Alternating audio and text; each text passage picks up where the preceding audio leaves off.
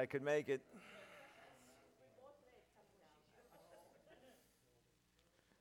How's everybody tonight?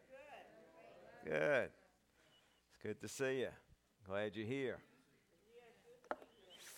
Thanks for joining us on live stream or podcast. We're glad you could join together with us. Amen. Amen. Amen. Praise God. Well, let's just bless the Lord. Father, we bless you and honor you, Father. We give you all the glory. Worthy are you to receive praise and adoration. You're the glorious King, the mighty God, our risen Savior.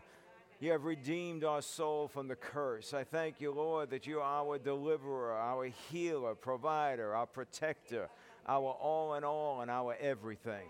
Thank you, Lord, that you're the giver of life, real life, abundant life. Father, I thank you. Thank you, Lord, that you've made us to be the head and not the tail, above and not beneath, delivered our life from the pit, and seated us in heavenly places in Christ Jesus. I thank you, Lord. I thank you, Lord. I thank you, Lord, for authority, dominion that you have given to us on the earth in your name. Thank you, Lord. Glory, glory. Father, I just thank you so much for the opportunity to come and sit at your feet to hear your word and be taught of your spirit, to receive impartations of revelation into our heart. Father, I thank you that your anointing comes on the word that removes burdens and destroys yokes, that because of revelation, that the power of hell is not able to stand against it, that as we stand on your word, take hold of your word, walk in your word, we will do what your word says we can do, be who your word says we can be, have what your word says we can have, and accomplish what your word says we can accomplish. Father, I thank you for the life you've given to us in Christ, that we can continue to grow in your divine nature, walking more and more in a manner that is worthy of you, Lord, pleasing you in all respects, and bearing fruit in every good deed. We thank you, Father. We bless you. We honor you and give you all the glory in Jesus' name. And everybody said, Amen. Amen. amen. Hallelujah. Hallelujah. Glory to God. Glory to God. Well, we finished our series last week on being the glorious church. And, um, you know, what things in our lives, or some things in our lives that we need to kind of straighten out to get in line with how the Lord would have us to live. Yeah. Isn't that right? And uh, we're going to start now this week's talking about the Holy Spirit. Uh, because, you know, through the Word of God and the power of the Spirit, He empowers us to be able to walk in the things that He declares in His Word that we should walk in. And you know, when he declares something in the word that we should walk in, that means we are able to do that. We're able to, through his word, through his Holy Spirit, by his grace, that we're able to walk in these things because he empowers us, he enables us, and makes us and gives us that ability to do so. Isn't that right? Hallelujah. Amen, amen. Well, before you, uh, we're going to turn to Acts chapter 1, but before you do, I just want to let you know that. Uh, our mortgage is now, was down, is now down to $9,063. There's 3000 that was pledged for this week, and another thousand. Somebody came in today, and another thousand came in today. That brings us down to 5,000. So Sunday should be the final opportunity to sow into this, and we ought to be done with our mortgage. Glory to God. Now, if you remember, January of 2021, our mortgage was at 250,000. So uh, in less than two years, was it a year and a half, something maybe a little, little over a year and a half, would be paid off. Glory to God. God has done great things. Hallelujah. Hallelujah. And you've allowed Him to use you, that you would care about His house like he talks about in Haggai, you know, that we should put his house first before our own house. In fact, we take care of God's house, and what happens? God takes care of our house. Praise the Lord. Amen. Amen. We'll go over to Acts chapter 1, and we're going to look in verse 4. Acts chapter 1, verse 4. It says, Gathering them together, he commanded them not to leave Jerusalem. So this is Jesus speaking to his disciples just before he's ascended into heaven. And he said to wait for what the Father had promised, which he said, You have heard of from me. Um, in verse uh, 8, he says, But you will receive power when the Holy Spirit has come upon you. You shall be my witnesses in Jerusalem, Judea, Samaria, and even to the remotest parts of the earth.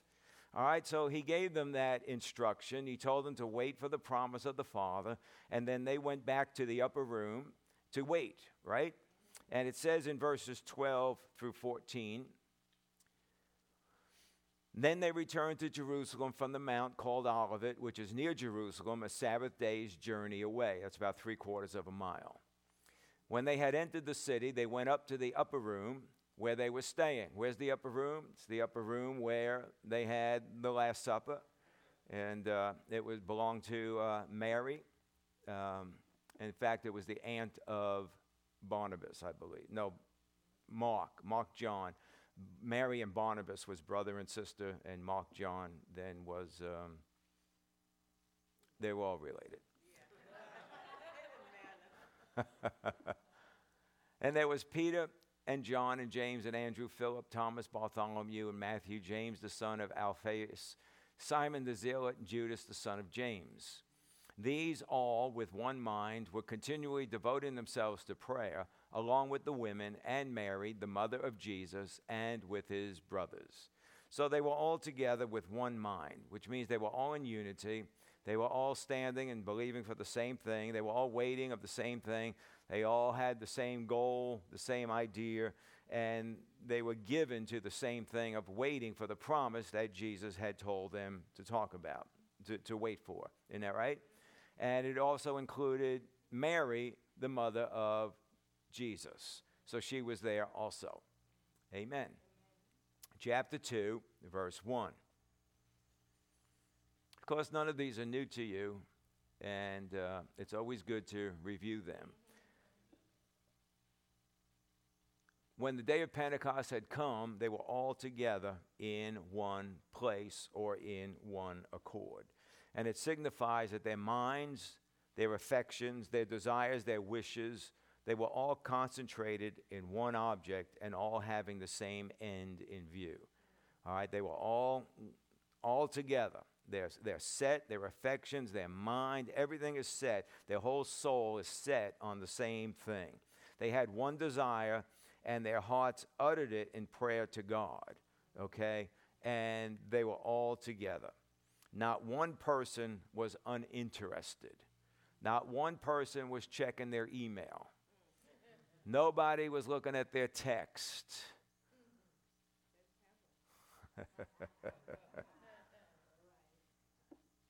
there was not one person there that was not unconcerned. Not one of them was looking to go home. They were all in earnest. They were all set, focused, and just waiting. They stayed in one accord how long? Until the promise manifested. You know, one accord is so important. Um, back in the, the, book of Genesis, it talks about the Tower of Babel. And it, the Lord said they were all of one mind and they all said the same thing. They spoke one language, they all said the same thing, they have one mind. And God said, Nothing will be impossible for them. And if you remember, he came down, confused the languages so that they could not fulfill and finish the project because the project was in rebellion towards God. So when you get the languages confused, then it's hard to get into one accord. Okay? But they were all together in one accord. Now, just think about it. If God said this of sinners that was in rebellion to God, that there'd be nothing impossible for them because they're saying the same thing and having the same mind. Oh, that the church would get that. How much more would things be possible as the church being of one mind? And Paul would, would, would, would encourage and, and, and edify and, and inspire those in Corinth that said be of one mind, be of the same judgment, saying the same thing. Amen staying connected. They were all connected in one place, in one accord, ready and waiting for the outpouring of God Himself in power, but yet they had no idea what was going to happen. You know, sometimes we like to try to um, imagine or we try to figure, you know, this is how things are going to work. But you got to let God be God. How's it going to work? We don't know, but He's on the way. you know, you know. Wait for the promise of the Father, which he said, You heard it from me, but not many days from now, you'll be baptized with the Holy Ghost. What? What does that mean? They had no idea. Okay, somebody just like Jesus, going to be at the door any minute. We're waiting on him. He's going to show up. He must be traveling. But what happened? Verse 2. First word was suddenly. And suddenly there came from heaven a noise like a violent rushing wind, and it filled the whole house where they were sitting suddenly, unexpectedly, unforeseeably. There was no way in their imagination, thought, or tradition of looking at the scrolls of the Word of God. There's no way they could figure that this is what was going to happen. Suddenly from heaven, there's a noise like a violent rushing wind, and it fills the whole house where they are sitting. They had no idea what they were waiting for. You know, we talk about in, the, in these days that in the last days that there's going to be a great outpouring of God once again, and there's going to be a great harvest of souls. And we want to try to figure out, oh, you know, Azusa, oh, the, the healing revivals, oh, this or oh, that. J- just forget all that. You have no idea. No idea. We're sitting, we're waiting, and glory to God is going to happen. Yes. And when it does happen, there'll be no missing it. There'll just be a decision on whether you want to get in on it or not. They filled the whole house with a, a mighty rushing wind. There was no denying something's up. Isn't that right? They did not understand what was going to happen, but yet they stayed. Unlike the other 380, Jesus appeared to 500 after he was raised from the dead. Only 120 made it to the house. The other 380 couldn't be found because the masses just can't wait. Don't be part of the masses, be part of the ones that'll wait. Amen. The masses won't put in the time. They have their schedules, they have their agendas, they have their children, they have their jobs, they have the number of hours of sleep they need to get. And you, and, and you know, well, that's all true. But you know, back when we got saved 40 some odd years ago, we all had children, we all had jobs, we all had schedules, and we all wanted to sleep, but we stayed the distance. As long as something was going on in the house, we stayed the distance and we stayed connected. Amen. Would bring sleeping bags for the kids. Kids would come, they'd dress the kids in pajamas. And if they had to lay them down on the, on the chairs, they'd lay them down on the chairs and sleep. Or back in children's church, they'd go to sleep whatever it, whatever it was. And guess what? Everybody got up in the work in the morning. Everybody got up to go to school in the morning. They kept their schedules. Well, then we say things like, well, you know, my kids just don't do good. I'm tired at work. Well, who wasn't tired at work? Whose kids really did good. But guess what? That's what faith is for. That's what faith is for. Faith isn't so that everything can be just smooth sailing. Faith is to stand against what you need to stand against and change the situation. You know, I've told you before when I first got, got saved, you know, I got saved off the street. I wasn't used to going to church. You know, church was not my habit. Church wasn't even in my thoughts. But I get saved on the street. I start going to church. I'm bringing two kids to church with me. And um, uh, from going from no church to showing up at church at 9:15 in the morning and not leave until 1:30 in the afternoon. Well, I would pick up the kids after the, the later service, and uh, they were hungry, tired, crying, whining. Well, yeah, okay. And, uh, you know, I'd pick them up and, okay, so we need to do things a little bit different. Let's make sure they get a good breakfast before we leave, get them all set, Bring them to church. All right, they're fed good. They're getting a snack in church. They're getting something to drink in church. Pick them up after service is over. They're hungry, they're tired, they're crying, they're whining. Okay, so then we come up with a different plan. We're going to miss the early service and just go to the later service. So that's cut out about an hour, an hour or so of being there. So it's less time. I pick them up after church. They're hungry, they're crying, they're tired, they're whining. Same old, same old. And I'm like, my goodness, what am I going to do now? So then I figured, okay, well, I'll miss worship and I'll come in after worship and just get in for the word. Well, that through the week just did not set right with me. And I said, because, you know, I'm just saved. So I'm just starting to hear some things from the word and hearing about faith. So I said, well, bless God, you know, those children are my children and they're under my authority. So therefore, I'm going to stand on the word of God and I'm going to declare things over my kids and that they are going to come through this and they're going to be fine. They're not going to be hungry, tired, crying, whining, and all that. So I started to get in the word, started to believe God for that.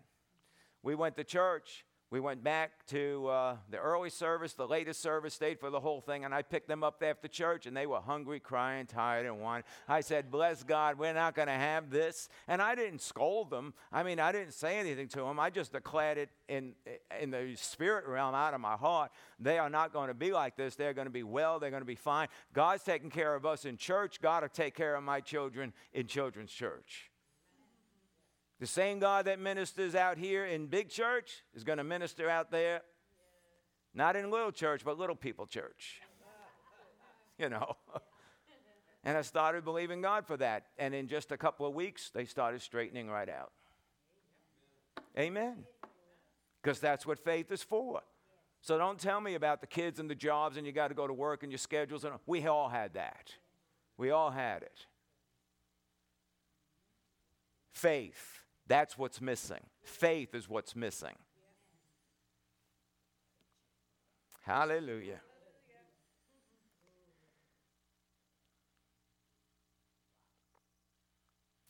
See, there's that verse in Isaiah, and it says, They that wait upon the Lord, they will gain new strength. To wait upon him means to minister to him, not wait for him, wait upon him. They'll gain new strength. They'll mount up with wings like eagles. They'll run and not be tired, walk and not be weary.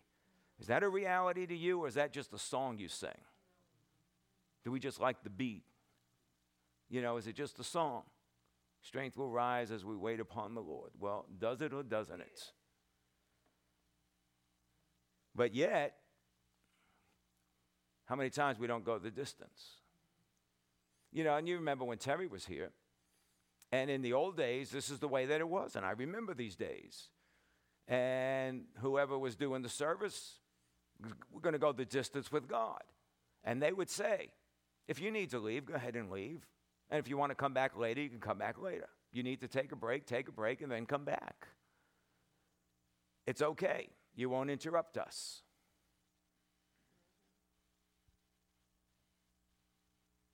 Because there's some people that'll stay the distance and some that won't. The 120 went the distance, the other 380 didn't. Amen. Jesus is still looking for those with faith. He's looking for the remnant, those that remain, persist until the time of manifestation, that they will not quit, will not back off, will not back up, will not give up. We're staying the distance. I found out a long, long time ago when it came to believing God. What in the heck is the problem? I'm going to be around for all eternity. The devil's not. So either way, I will outlast him, he'll lose, and I win. But what does the devil do to you? It's ticking off the clock, ticking off the calendar. There's another day gone by, another week gone by, another month gone by. This ain't going to happen. It's not going to take place. You're not going to last. Blah, blah, blah, blah. And he'll use time against you. And you forgot you're an eternal being. You, you start living in eternity instead of in the realm of time. Amen. Amen. Glory to God. That's why we don't have a clock in here. We've never had a clock in here. Unfortunately, you all have iPads, iPhones, and everything else now that has clocks on them. And some of you set alarms.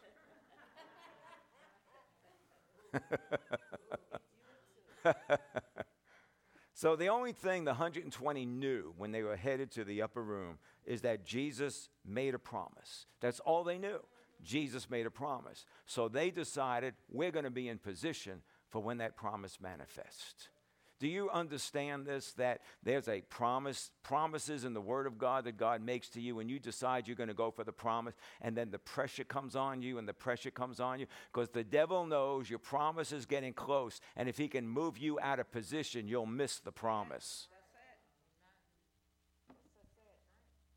This is why you don't quit. You don't back off. You don't back up. You don't turn to the right. You don't turn to the left. You stay on course. And you'll run right into that promise. And all of a sudden, of course, they were in position, there came a sound like a mighty rushing wind, which was the wind of the Spirit. Amen. Verses 3 and 4.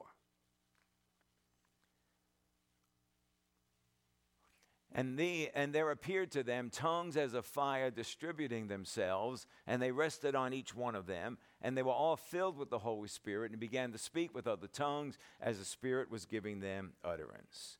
All right, there appeared to them tongues as of fire. It was not fire, but it was something that resembled fire. It had the appearance of fire. That's why when Peter spoke, his words were hot. and it was distributed to everybody. It rested on each one of them, okay? It's the multifaceted work of the Holy Spirit, and every facet of it is important.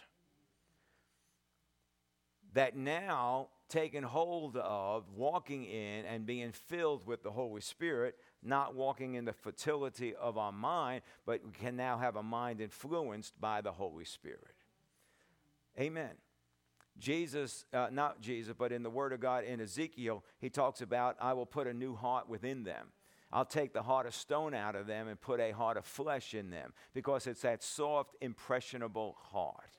And Jesus spoke about the Holy Spirit, said that when He comes, He'll guide you into all the truth. He'll show you things to come. He'll teach you all things. He wants to make impressions within your soft spirit. He wants to make impressions in you. And that's how He directs you and leads you in life 90% of the time with the impressions that are within your spirit. Amen. And they were all filled. It means to be wholly soaked, totally influenced, over full, and overflowing. It means to be satisfied, an over fullness. They were full. There was a lack of moderation. This was not a moderate drip or a moderate wet. This was overflow. An overestimation, just like somebody that's in gluttony. They eat way, way more than they ought to. Okay? Overfull. You can see them down at China Buffet, something. I'm just kidding. And there's nothing worse than a skinny glutton. I tell you, nothing worse than a skinny glutton.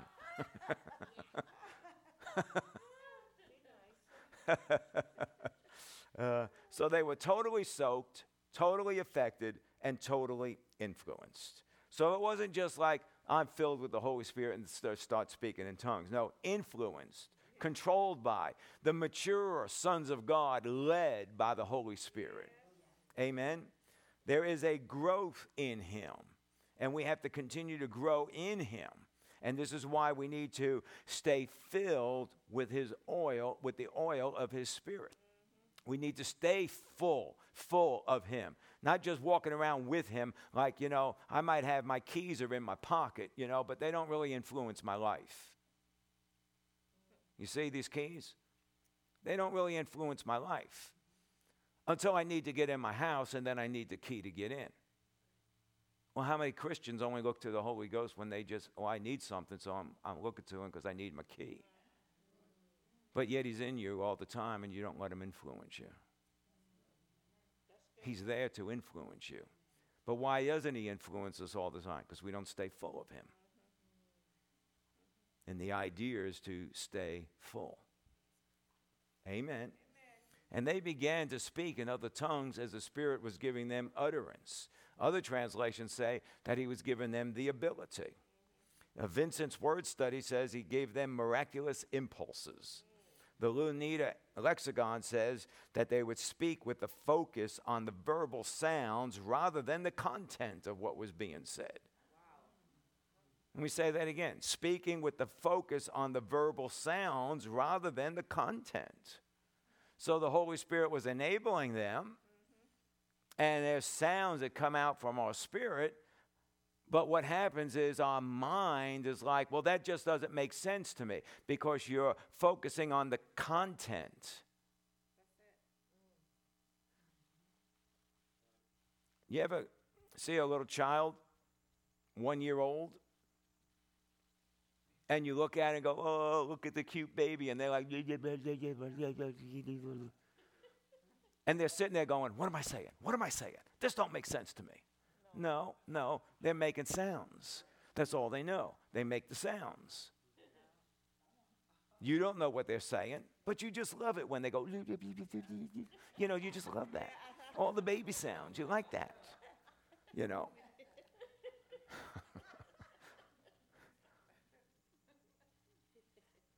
But they're just focusing on the fact that I'm making noise. I'm making noise. Oh, I'm making noise. You know, that's all they care about. Well, that's speaking in tongues is about the verbal sounds rather than the content.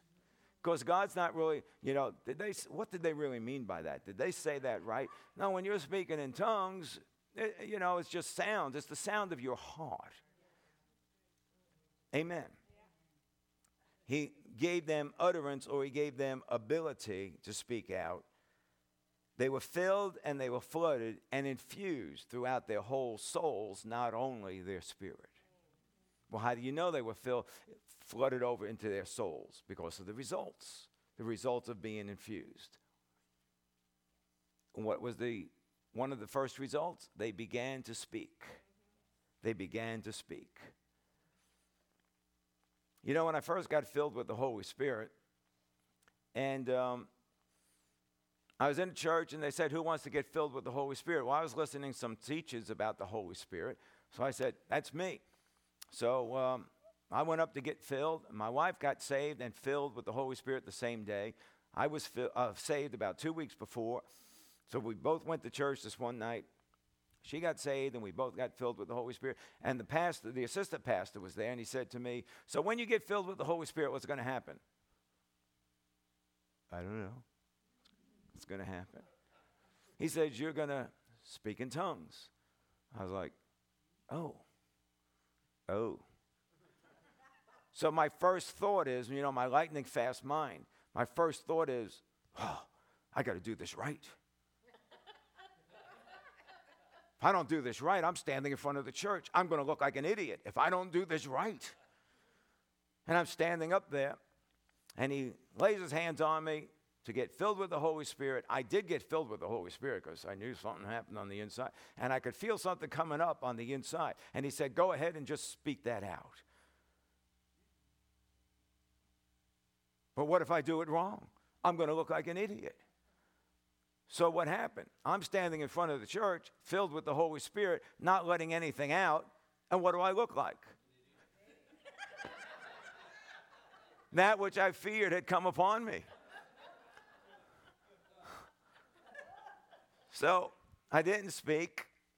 I went home, but I knew I was filled because I'm walking like this high off the ground. You know, I was like, oh man, you know. So anyway, you know, for somebody that came out of the drug world, you know, that, that was a deal. There was no drugs involved, you know. So I go home, and um, a whole week, I'm not speaking in tongues or anything. So then all of a sudden, the thought starts coming. If you're not speaking in tongues, you may not be filled with the Holy Spirit. And I'm thinking, hmm. Well, I don't know. I kind of think I got filled. It kind of seemed like I got filled with the Holy Spirit. So then a few days later, the thought comes you know, if you're not filled with the Holy Spirit, you may not even be saved. Oh, so then I start thinking about this. Maybe I really am not saved. Maybe this is just a, you know, some kind of a whatever, but, you know, maybe nothing happened. So after about two weeks, now, my wife had been going to prayer meetings, so they're praying in tongues all the time. So after about two weeks, I humbled myself under the mighty hand of my wife. now, I humbled myself and had to go to my wife and say, I need help with this. Can you help me speaking in tongues? And she would sit, she sat down with me. She was very kind, very sweet. You're still kind of sweet. and she'd sit down and, and we just join hands together and we would talk about the Holy Spirit, talk about being filled with the Spirit, and talk about how out from your spirit comes utterances, and you just give voice to it no matter what it sounded like. And we talked about it's not the words that you say, it's the sounds of your spirit. And we just joined hands together. And again, just like that night when I got filled, it started rising up on the inside. And this time I gave voice to it and just yielded to that.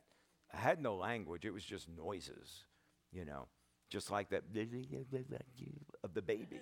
Same thing, just noises. But you know what noises turn into? Words. And words turn into language. So then after that day, I realized as I'm speaking in tongues, I'm filled with the Holy Spirit, so I have to be saved. And I never again doubted or allowed doubt to come about salvation or being filled with the Holy Ghost. Amen. Amen. So, beginning to speak under the Holy Spirit's control and enablement, they chose to speak out. This is not the Holy Spirit forcing you to speak out, you choose. And you cannot speak out without your soul being involved. Okay? So they spoke in other tongues so, under the Holy Spirit control, they acted on something they didn't even understand in their minds. And that's the whole key to operating in the things of the Spirit is you function in things that you may not even understand in your mind. Amen. And um, go over to 1 Corinthians 14. For, well, wait a minute. Let's go down to where we at. Verse, verse 6. Let's go to verse 6. And when this sound occurred, the crowd came together and they were bewildered because each of them was hearing them speak in his own language. So there were people from all over. They came for the Feast of Pentecost. They came from all over, right? And as they came from all over, every different place, they heard that sound, the mighty rushing wind. They heard this mighty sound and they went and the 120 made their way out into the street. So everybody from all over the place came and they heard them speaking in their own language. Okay? But this is not, the 120 is not speaking foreign languages. The 120 are speaking in tongues.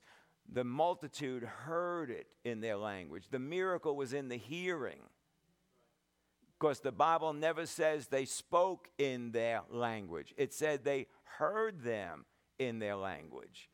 You think about 120 people out in the street with a multitude from all over that comes and descends on Jerusalem for Pentecost, and they're all out there speaking of the mighty deeds of God. And all, suppose they are just all speaking foreign languages. Who's going to understand anything? It's all going to be all confusion. The miracle was not in speaking foreign languages, the miracle was in hearing them speak in their own language. And that's why the Word of God makes a point of saying it. They heard them speak in their own language. Because if you go over to 1 Corinthians 14 for a moment in verse 2, 1 Corinthians 14, verse 2. For one who speaks in a tongue or an unknown tongue does not speak to men, but to God, for no one understands. But in his spirit, he speaks mysteries.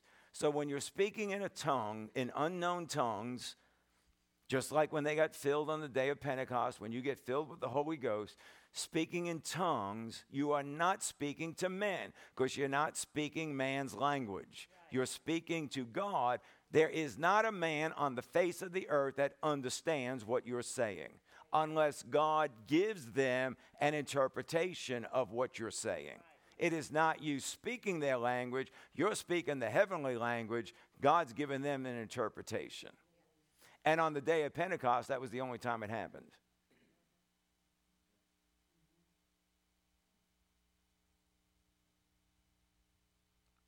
It's the only recorded time in the Bible where they were all speaking in tongues and people heard it in their own language. So that's not the norm. What is the norm? The norm is when you speak in tongues, you don't speak to men. Nobody understands it. There's nobody that understands. Not even the devil understands it.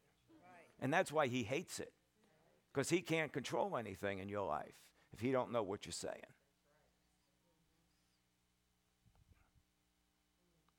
See, he's still at the Tower of Babel where everything's confused, but we got our language together with God. Yes. And he don't like that. Amen. Hallelujah. Hallelujah. So no one understands it. So, you know, I do a lot of study and I read a lot of commentaries, and commentaries are just opinions. You know that. You know, commentaries are not maybe Greek languages and Hebrew languages and, you know, original writings and stuff like that. They're, they're, they're opinionated. And a lot of commentaries say that when you speak in tongues, you're speaking a foreign language. God gives you that ability to speak a foreign language. But that's not scriptural. I'm sorry. No one understands it. You're not speaking to men. You're speaking to God. When, that, when those 120 came out of the room and speaking in tongues, they were just speaking to God in tongues, but God was taking it and interpreting it to where the people could hear about the mighty deeds of God. Hallelujah. Glory to God. Divinely inspired speaking in tongues. Prophetic words are spoken in a known language. Some of the gifts of the Spirit is tongues and then an interpretation of that tongue. The tongue is in an unknown language, but God gives an interpretation of the tongue. Excuse me. A prophetic utterance is in a known language. You don't need a tongue and a prophetic word. The tongue and interpretation is the same as a prophetic word. Well, if this tongue and interpretation is a prophetic word, then why do we need tongues and interpretation? Why don't we just do a prophetic word? I don't know. I didn't make it up. You'll have to ask God when you get there. You know, but all I can tell you is that a tongue and interpretation is like two nickels, and a prophetic word is like a dime. They're equal, two nickels and a dime. Amen. And that's just the way God set it up. Amen. Yeah. Ephesians chapter 5, verse 18.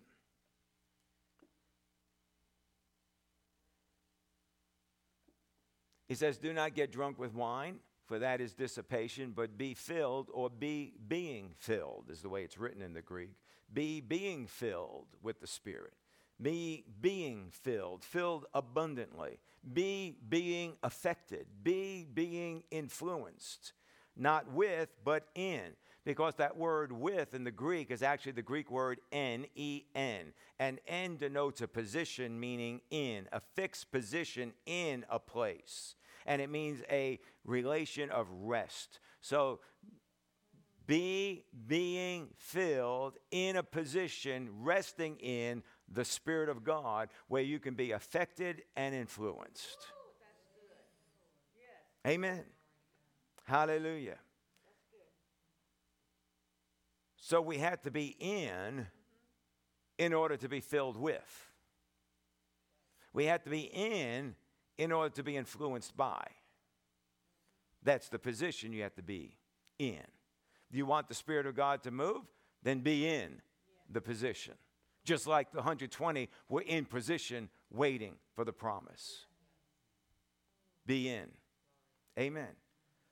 Verse 19. What's the, again, the result of being filled? Speaking. The number one result, speaking. Speaking to one another or speaking to yourselves. In psalms, hymns, spiritual songs, singing and making melody with your heart to the Lord. Amen. Hallelujah. Hallelujah. Hallelujah. Acts chapter 2, again, verses 12 through 15. Look at the second result of being filled. It says, And they all continued in amazement and great perplexity, saying to one another, What does this mean? But others were mocking and saying they are full of sweet wine. But Peter, taking his stand with the eleven, raised his voice and declared to them, Men of Judea, and all of you who live in Jerusalem, let this be known to you and give heed to my words. For these men are not drunk as you suppose, for it is only the third hour of the day. Now, why did they think they were drunk? What makes you think somebody's drunk? The way they babble, the way they stagger, the way they act. Let's hope it's not the way they drive. But there's obvious signs of people when they're drunk, right? So they were acting like drunk people. They came out of that upper room, they're staggering, they're babbling, all kinds of things, and people are thinking they're drunk. But Peter said they're not drunk as you supposed. They are drunk, yeah. but not as you supposed. Don't be drunk with wine, for that's excess, but be being filled yeah. with the Spirit. They were acting like drunk men, although they were not intoxicated on an alcoholic substance any more than they were speaking a foreign language. They were filled with the Holy Spirit, they were not filled with themselves. So it was like alcohol, but a whole lot better. Because God says He has no sorrow to it. Hallelujah. Amen. Second Corinthians chapter 5, verse 13.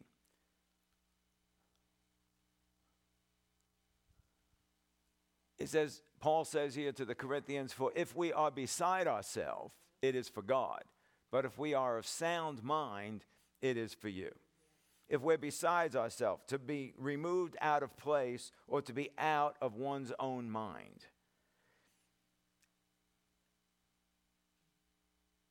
To be functioning in the mind of the Lord rather than function in ours, in our own mind. You know, people were so astounded with Jesus because he didn't function the way everybody else did. His whole way of perceiving, thinking, talking, and acting was altogether different from everybody else. And what was the thing that was said about Jesus? He was mad. He's out of his mind. Oh, he was. He was in the mind of the Father. He was not acting like everybody else. He did not face situations like everybody else. They dragged him out of the temple. They, they were going to, the whole multitude pushed him towards the cliff. They were going to throw him off the cliff and kill him. And he just went his way. Didn't do things like everybody else. Huh? Being out of a mind causes someone to be so astounded as to be practically overwhelmed, to have great astonishment and to be astounded completely. If we are beside ourselves, if I'm just acting out of my mind, if it seems like I'm mad, I'm doing it for God. But if I've got myself walking in discipline and of a sound mind, I'm doing it for you. Amen. Sound mind to be in one's right mind or sober minded, to be sane, in order to teach, direct, and instruct. If you're out of your mind, you can't instruct, you can't teach. It's going to be a little bit hard for me to stand up here and teach if I'm just out of my mind. So, for your benefit, I will be of sound mind while I'm teaching. No promises about later when you go home. if I am speaking by divine influence of the glories of eternity, if I'm causing you to be astounded, astonished, by seeming to be transported beyond myself, it is to God's glory. I remember back in 1993, we went to a meeting, a service in um, South Carolina.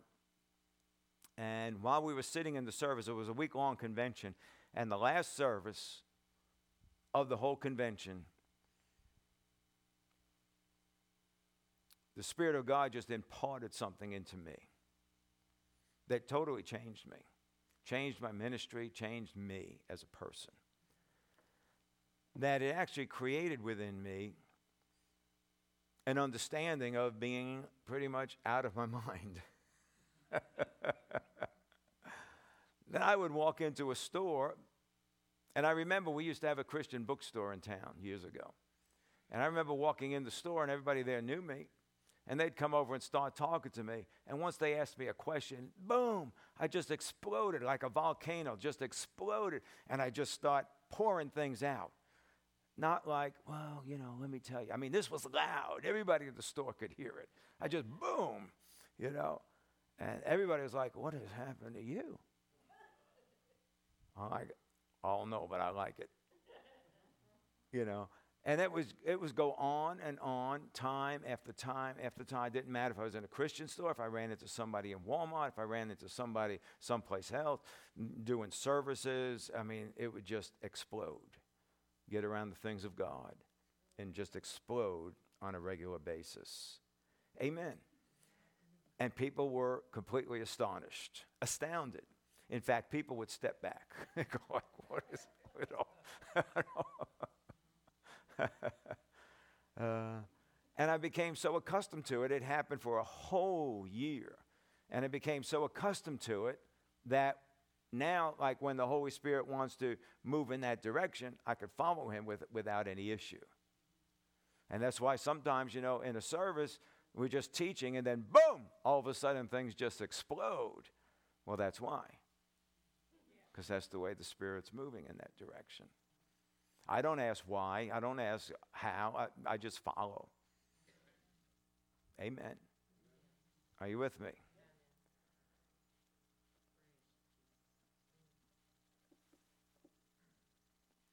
And, you know, we need to start doing that uh, pretty much on a regular basis, is taking on the mind of the Spirit and being infused with Him.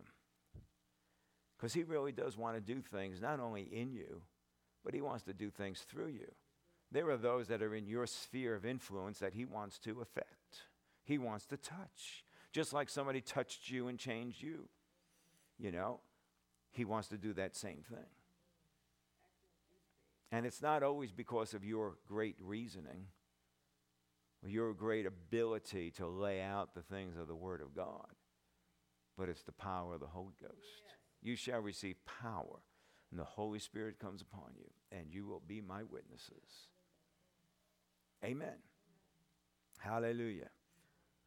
So, the second result of being infused with the Holy Spirit is being beside yourself.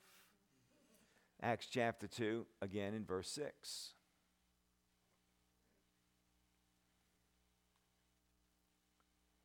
And when the sound occurred, the crowd came together. They were bewildered because each one of them was hearing them speak in his own language. So the third thing was they wound up out in the street. Because when you're out of your mind, you just can't stay home. I don't know if you know that. Ask any drunk. You know, you just can't stay home. Got to go.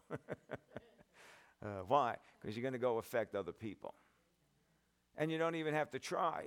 Just the fact that you're filled with the Holy Spirit and you get around other people, they're going to be affected in one way or another. You're going to affect people that you get around. Isn't that right? Amen.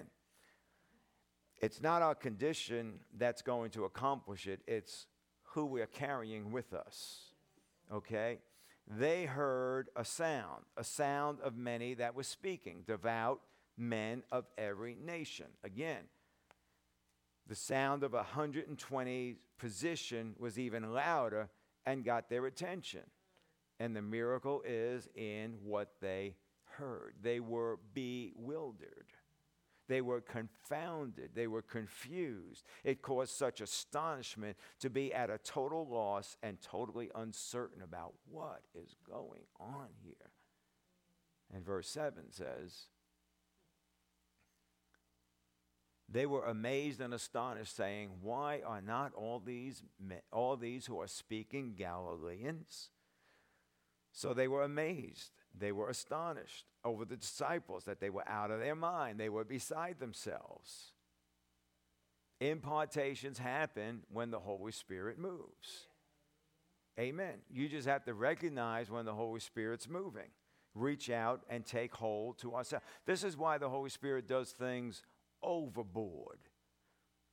Where He'll start doing something and He does it overboard to get you used to it, to get your attention, get you used to it, get you yielding to it, so that then when it settles down, it's not that it's, he's he, he doesn't pass. He doesn't like, okay, I'm done with that infused thing, so now I'm going to come over to this joy thing. Well, now I'm going to come over to this healing thing. Well, now I'm going to come over to this thing. No, he, it's line upon line, but he does something at such a a long interval to get you used to it so that when you get used to moving in the Holy Spirit in that area, when He moves on to something else, He can still move back in that other area and you will be accustomed to it and you'll be ready to give yourself to it. That's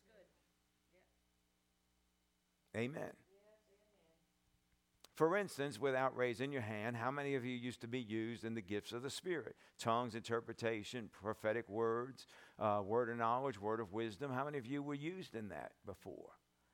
And what has happened to that. Holy Spirit didn't go anyplace. We've moved our position. And we have to get back in position again. Amen. And that doesn't come by just coming to church. It comes on an everyday, regular basis of pressing in. Pressing in, praying in the Holy Ghost, spending time in the Word of God, fellowshipping with the Lord on a regular basis. Amen. Amen. Verses 14 through 16 again. It says, But Peter, taking his stand with the eleven, raised his voice and declared to them, Men of Judea, and all you who live in Jerusalem, let this be made known to you, and give heed to my words. For these men are not drunk as you suppose, for it's only the third hour of the day. But this is what was spoken of through the prophet Joel. So, what Peter used to understand in his head and what he heard in the scriptures, he now has understanding of it. He's now taken the things that he knew in his head and he now has an understanding. Oh, this is what was spoken through the prophet Joel. Can you see that? So it sets a path now, a path of revelation. Revelation comes. When you get filled, when you get infused and you get under the control of the Holy Spirit, revelation will come. How many times do you get in the Word, but revelation don't come? And all of a sudden, getting into the Word of God seems dry, laborious. It seems like a task. Oh, I don't know if I want to get in the Word, yeah, because you're not used to revelation anymore. Why? Because you've backed away from your position in the Spirit. You can even come to church. You can sit in church. There's all kinds of things going on in church, and the Spirit of God could be moving, and there's ministry going on, and you're just like, what time is it? You know, gotta go, gotta go, gotta go. Why? Not connected, out of position. You've got to get yourself back in position again with the Holy Spirit. We can't fulfill what God wants us to do without Him. That which is in our head. See, there are things you know in the Bible, it's in your head. You got the reasoning, you got the logic, you got the memorized verses. But that's got to take a trip down into your heart. Because out of your heart comes the forces of life. Isn't that right? And the only way you're going to get that down into your heart is by spending time with the Holy Ghost, building up our most holy faith, praying in the Holy Spirit. Building that up, getting it out of our head and getting it to drop down into our spirit. That's the only way it's ever going to affect our life. It can't affect our life in our head. Thank you, Jesus. It can only affect our life when it's in our heart. Without the Holy Spirit influence, we will only have head knowledge rather than heart faith. This is why Jesus said, The Holy Spirit will guide you in the truth. He'll guide you into a place of revelation of that truth and understanding. Amen. Knowing the Word will not be doing the Word. You've got to do the Word. You can't just stop at knowing the word. And you hear a lot of people say this, but I know what the word says. I know what the word, and I've, I've sat with people and they tell me over and over again, yes, I know what the word says. And I'd share what the word says. And they say, yeah, I know what the word says. And I'd share what the, what the word says. And they say, yeah, I know that. And I'd stop and I'd say, well, then why aren't you doing it? And he'd be like, am I supposed to do that? Yeah. Because a lot of people think, I know it, and that's enough. And it's not. You're not blessed in your life of knowing, you're blessed in your life of obedience. And unless that word is in your heart, you're not going to obey. You might do it once, but it won't be a lifestyle unless it's in your heart. You know, every time the Bible talks about hearing, hear the word, hear the word, hear the word, it's always with the implication of obedience. When it says they heard, it always implies they obeyed. Amen. This is about the living Word of God. The Holy Spirit makes the Word alive in our heart. Many people teach theory, but don't teach life. It's all about the life of the Word. Theory will always come to an end, and the walls will create questions. Theory will run you into a dead end alley, and you'll have all kinds of questions. Because that's what theory does, it has no answers. Life is eternal and questions are only seen as an avenue trying to create doubt. If someone has a question, life has the answer the life of Jesus.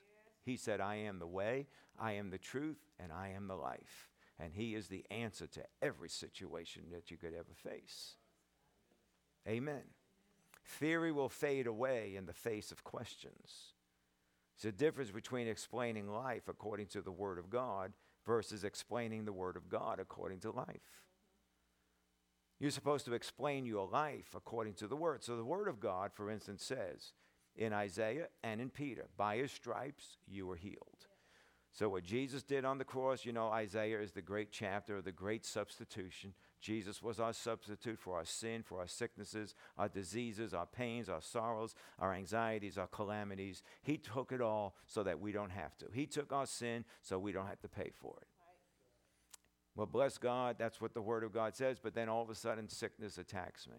Well, I guess that just doesn't work, and maybe I guess that's just not for me and we want to explain the Word of God based on our life's experience. Yeah. But we should take our life's experience that says sickness has attacked me, but the Word of God says. Therefore, this cannot stand because of what the Word of God says. And it's because of knowing what the Word of God says, we can take authority over the situation. And through the power of the Word, change that situation because the Word is truth. The facts might be true, but the Word is the truth. And the truth can change the true facts into looking like the truth. And we ought to take the Word of God and explain life, not take life and try to explain the Word of God. That's a theory. When you take your life and try to explain the Word of God, it's a theory, you'll run into a wall, a dead end, where there are no answers. And what's the final answer? Well, you know, God's just mysterious. That's the final answer of theory, which means what? They don't know. And yet there is no mystery about God. God has revealed it to us through the Spirit that we would know the things he, that He has prepared for those that love Him. Hallelujah. All right, the last thing, verse 42 through 47. It says, They were continually devoting themselves to the apostles' teaching, to fellowship. Now I'm going to stop here just for a second. And to the breaking of bread and prayer. Now, who was continually devoting themselves to the apostles' teaching, fellowship, breaking of bread, and prayer? Who? The ones that got saved. When did they get saved? On the day of Pentecost. Where were they from? All over. How long did they stay? What about their children? What about their jobs? What about their schedules? What about other things they had to take care of? What was the difference? Filled. They were filled. And that's all that mattered. Because they'll get up there, they'll get in there with God, God take care of them. They were continually devoting themselves to the apostles' teaching, the fellowship, to breaking of bread, and to prayer. Verse 43, going on. And everyone kept feeling a sense of awe, and many wonders and signs were taking place through the apostles. And all those who had believed were together and had all things in common. And they began selling their property and possessions and were sharing with them all, as anyone might have need. Why would they have need? Well, maybe they needed hotel rooms. They're there from other places. They, this is not their home. They need a place. You know, they've just come and they're staying. And day by day, continuing with one mind in the temple and breaking bread from house to house, they were taking their meals together with gladness and sincerity of heart, praising God and having favor with all the people. And the Lord was adding to their number day by day those who were being saved. Hallelujah. Glory to God. So, another thing about being filled with the Holy Spirit, infused with the Spirit, is that you live your life in the Spirit for yourself and for others. That it's not just about us. As much as the infilling and the infused life of the Holy Spirit has benefited our personal life, it is also designed to benefit others. The Word, the fellowship, the breaking of bread, and prayer. It all created unity and oneness. This is why we believe in all of these things. And this is why what were they doing there? They were doing exactly what it says over in Ephesians 5:21 where we, and he talked about don't be drunk with wine, be being filled with the Holy Spirit, speaking to yourself, psalms, hymns, spiritual songs, singing and making melody in your heart to the Lord, submitting yourselves one to the other as unto Christ. That's exactly what they're doing there submitting themselves one to another. All that I have is yours, all that you have is mine. We are in this together. Amen. Amen. Everything was in common. They were continuing on in one mind, praising God with a grateful heart for being saved. Hallelujah. You know, when, you, when the devil wants to get you disappointed, when time wants to seem to take too long, when it just seems to be just such a, uh, a heartache and a problem, and it just seems to be such a drudge, you got to remember you're saved. You are saved, glory to God, and there is nothing you could ever believe God for that is better than that. You started off at the top level. Never forget that. We are saved by the blood of Jesus. So, five things of being infused with the Holy Spirit, five effects. Number one, speak. Number two, out of your mind. Number three, take it to the streets. Number four, revelation on the street. Number five, living in the Spirit for yourself and for others. Hallelujah. You want more revelation to take place in your life? Get infused with the Spirit and get around people that need it. Yeah. You'd be surprised at what comes out, and you'll say, I didn't know I knew that. There's stuff inside of you that you don't even know that you know. In fact, you've probably forgotten more than most people ever learned. And if you would just get out on the street and get around people that need what you've got and be infused with the Holy Spirit, stuff will come pouring out of you like you never even knew. Amen. Amen. Amen. Hallelujah. So let's stay infused with the Holy Spirit and have it, let it have a dramatic impact in our life and let it have a great impact on those that we come in contact with. We come in contact with people every day that need exactly what you have. They don't need your smarts. They don't need your money. They don't need your abilities. They need the life that is inside of you. Because that life will produce everything else. Nothing wrong with using the other things and giving the other things, but that's really not going to be people's answer. They need life. Amen. Amen. Hallelujah. Well, bless the Lord. Bless you, Lord God. We praise you, Lord Jesus. We give you all the glory and all the honor. You alone are worthy, Lord. We thank you so much. Thank you for what you've done for us. Thank you for salvation. Thank you for your word. Thank you for your Holy Spirit. Thank you, Father, that you've given us a heavenly language that we can speak to you and to you alone, that it's our own very special hotline directly to the throne of God. Thank you, Father, that nobody else understands it. It's our own private conversation. And Father, I thank you that as I speak out mysteries, secrets, and desires out of my heart, you'll make them known on the inside of me. I'll be able to walk in them and take hold of them, using them and doing them for the benefit of your kingdom, to continually bring advancements into your kingdom and losses into the kingdom of darkness. Father, I thank you. Thank you, Father. Thank you, Holy Spirit, that you help us in these things, that you lead us, guide us, and direct us in these things, that you empower us and encourage us, that when we get around people, Father, that we're able to pull them out of darkness by the power of your word and the power of your spirit. In Jesus' mighty, glorious, everlasting, and more than enough name. Hallelujah. Hallelujah. Hallelujah. Glory to God.